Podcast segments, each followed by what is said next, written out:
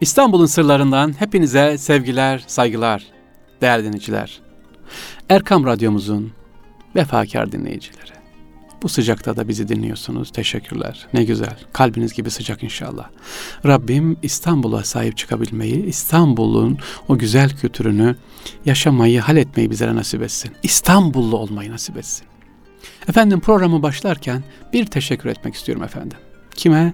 Sevgili e, Müşide Hanımefendi efendim. Evet kendisi umarım beni dinliyordur veya tanıyanlarınız varsa selam milletiniz. Mürşide Hanımefendi. Güzel bir şekilde uyarıyor beni. Sağ olsun. Diyor ki programda geçen hafta İstanbullu olmaktan bahsetti. Çok güzel. İstanbul olmak. Peki İstanbul nasıl olur evladım diyor bana. Mesaj göndermiş. Bazı yerler yağma ediliyor. Bazı yerler birilerinin adı kullanılarak İstanbul'u güzelleştiriyorum diyerek yağma ediliyor. Bunu diyor lütfen daha çok altını çizer misin? İstanbul yağma edilmesin. İstanbul'a hanımlar diyor özellikle gittikleri yerlerde İstanbullu olarak bahsetsinler. İstanbullu olmanın güzelliğini bahsetsinler. Çocuklara İstanbul efendilerinden bahsetsinler diyor. Bunu diyor radyo programında söyle de diyor. Çocuk yetiştiren anne babalar, öğretmenler, anaokulundaki sevgili rehber abiler, ablalar, çocuk yetiştirirken İstanbul'dan da bahsedin diyor. O güzelliği İstanbul Efendi nezaketinden bahsedin diyor. Yoksa şu kadar dairemiz var, filan sitede oturuyoruz, bahçemiz bu kadar büyük, havuzumuz var deyip İstanbul'da yaşayıp ama İstanbul olamamak kadar acı bir şey yok diyor sevgili Müşid annemiz. Allah razı olsun. E, kulakları çınlasın, hayırlı ömürler versin efendim. Evet, İstanbullu olup da İstanbul'da yaşayıp da İstanbul'da olamamak kadar bir acı var mı? Bu girişten sonra sevgili dinleyiciler İstanbul'un sırları başlıyor. Bugün sizi ta uzaklara götürmek istiyorum. Japonya'ya götürmek istiyorum. Hocam ne alaka Japonya ve İstanbul? Evet, şimdi bugün sözümüz Japonya ve İstanbul sevgili dinleyiciler. İstanbul'un sırlarındayız. Bizden ayrılmayın.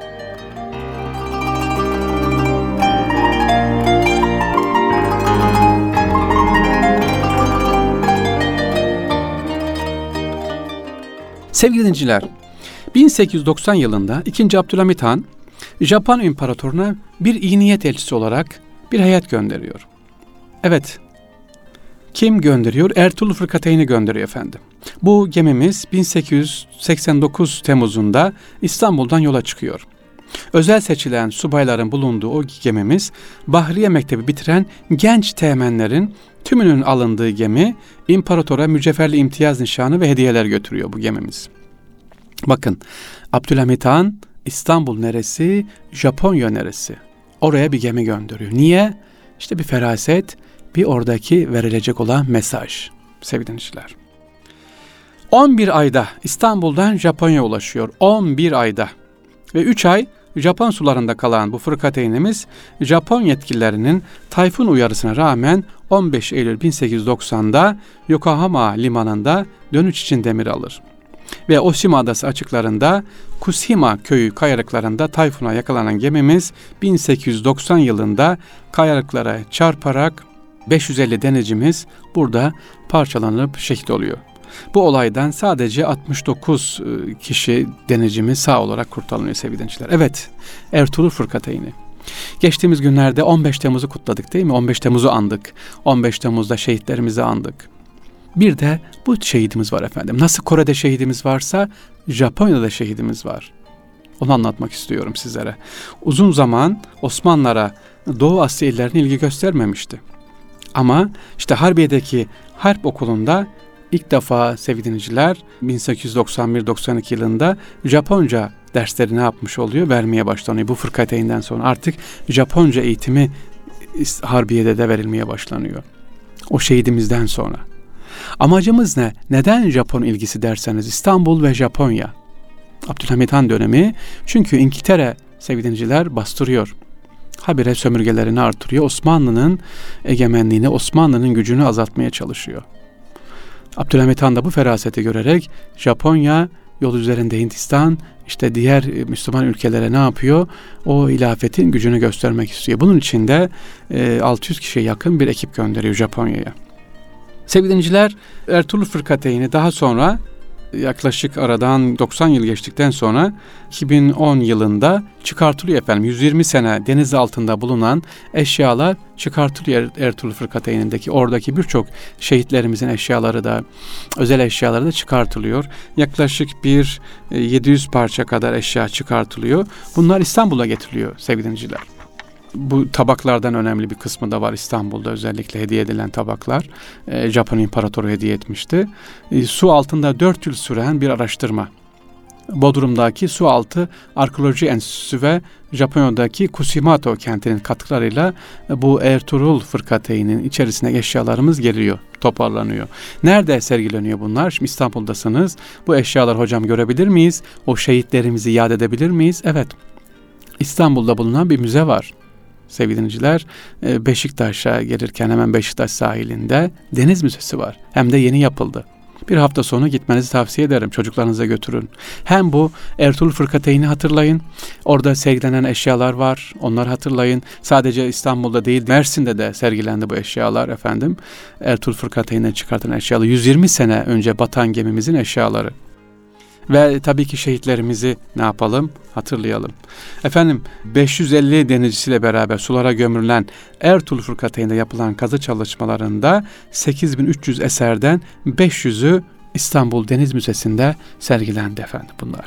İşte dediğimiz gibi Ertuğrul Fırkateyn'i hatırlamak için, şehitlerimizi yad etmek için bir hafta sonu Deniz Müzesi'ne inşallah gitmenizi tavsiye Sahil kenarında orada çıkmışken Barbaros Hayrettin Paşa'yı da ziyaret edelim. Onun da türbesi var sevgili dinleyiciler. İstanbul'un fethinde kullanılan toplar var, zincirler var, padişah sultan gemileri var. Bunları ne yapalım orada gidip görelim inşallah. Evet sevgili dinleyiciler, Ertuğrul Fırkateni dedik. Abdülhamit Han'ın e, nereye Japonya gönderdiği heyet ve dönüş yolunda e, şehit olmuştu. 500'den fazla denizcimiz. Bunlara bir vefa olarak dediğim gibi bir hafta sonunuzu lütfen Deniz Müzesi'ne ayıralım inşallah. Ertuğrul dedik sevgili dinleyiciler. Ertuğrul ismi geçiyor. Televizyonlarda sık duyuyorsunuz. Peki İstanbul'da Ertuğrul ilgili bir cami var mı? Camimizin bir adı Ertuğrul diye bir cami var mı? Evet, şimdi onu anlatıyoruz. Ertuğrul Tekke Camii'ne sıra geldi efendim. Neredeymiş bu cami bakalım.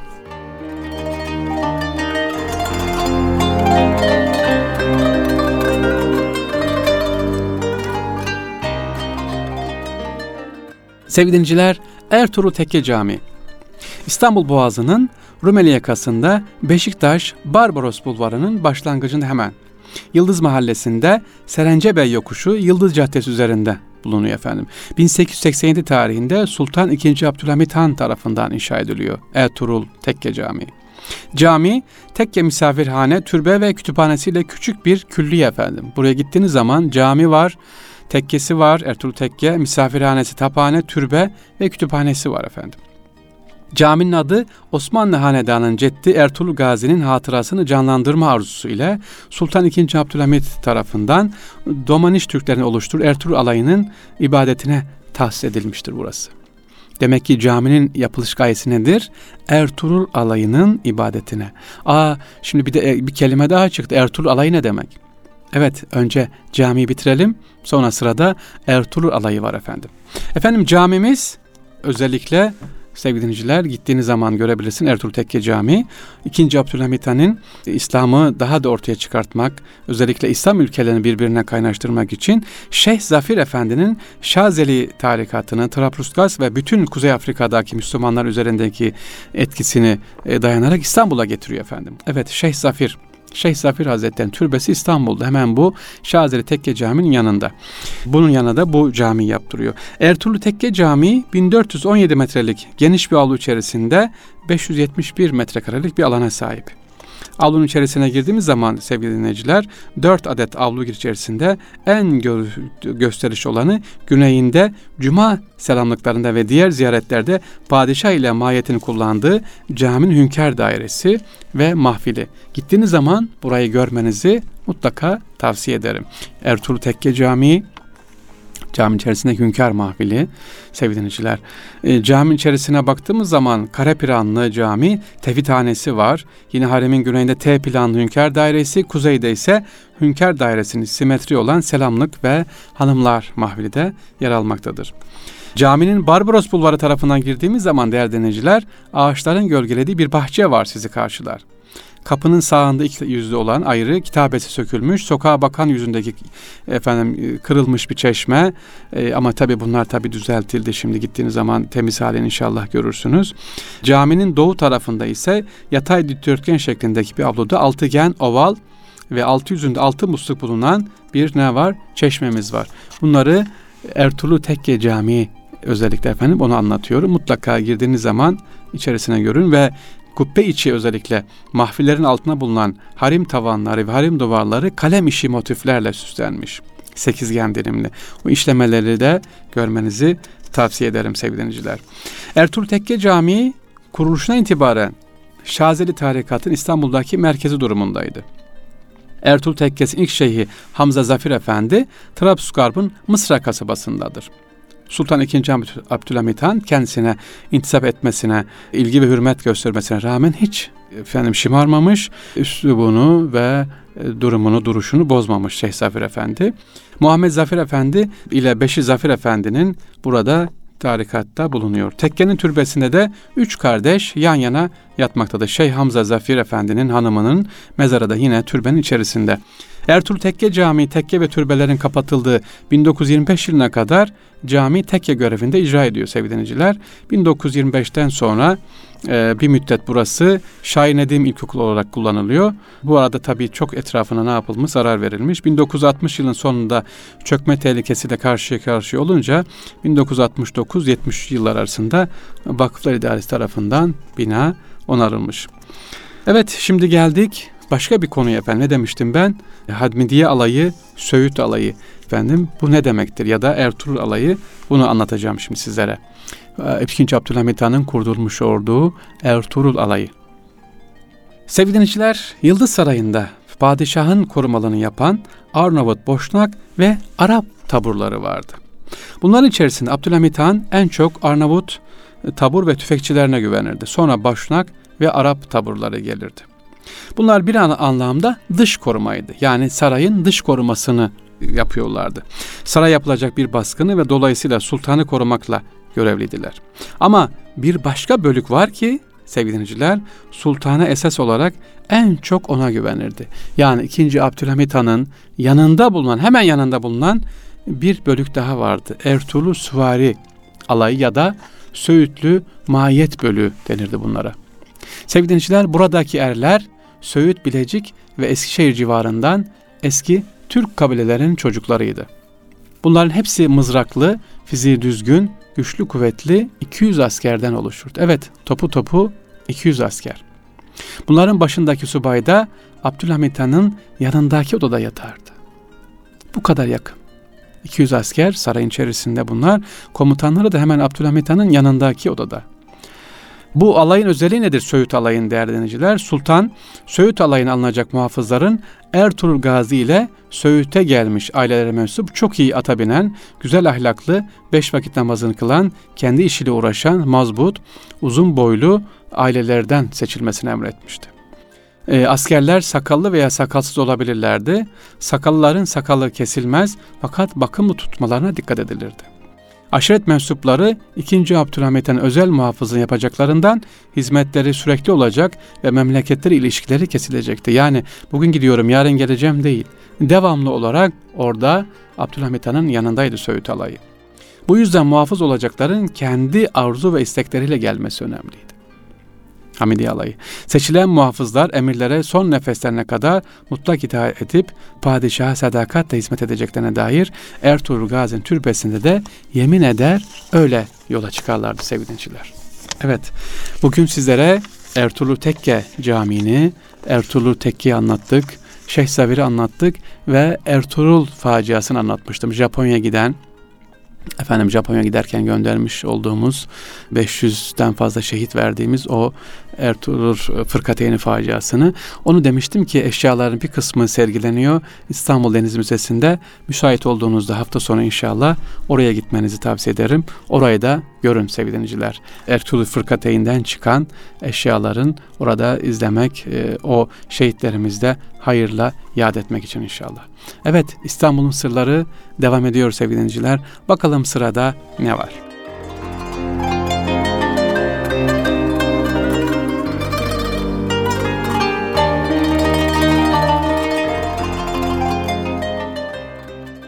Sevgili dinleyiciler, İstanbul'un sırlarında şimdi müzenin içinden tren geçiyor. İstanbul'da bir müze var, içinden tren geçiyor. Hocam müze olur mu içinden tren geçen müze? Evet var.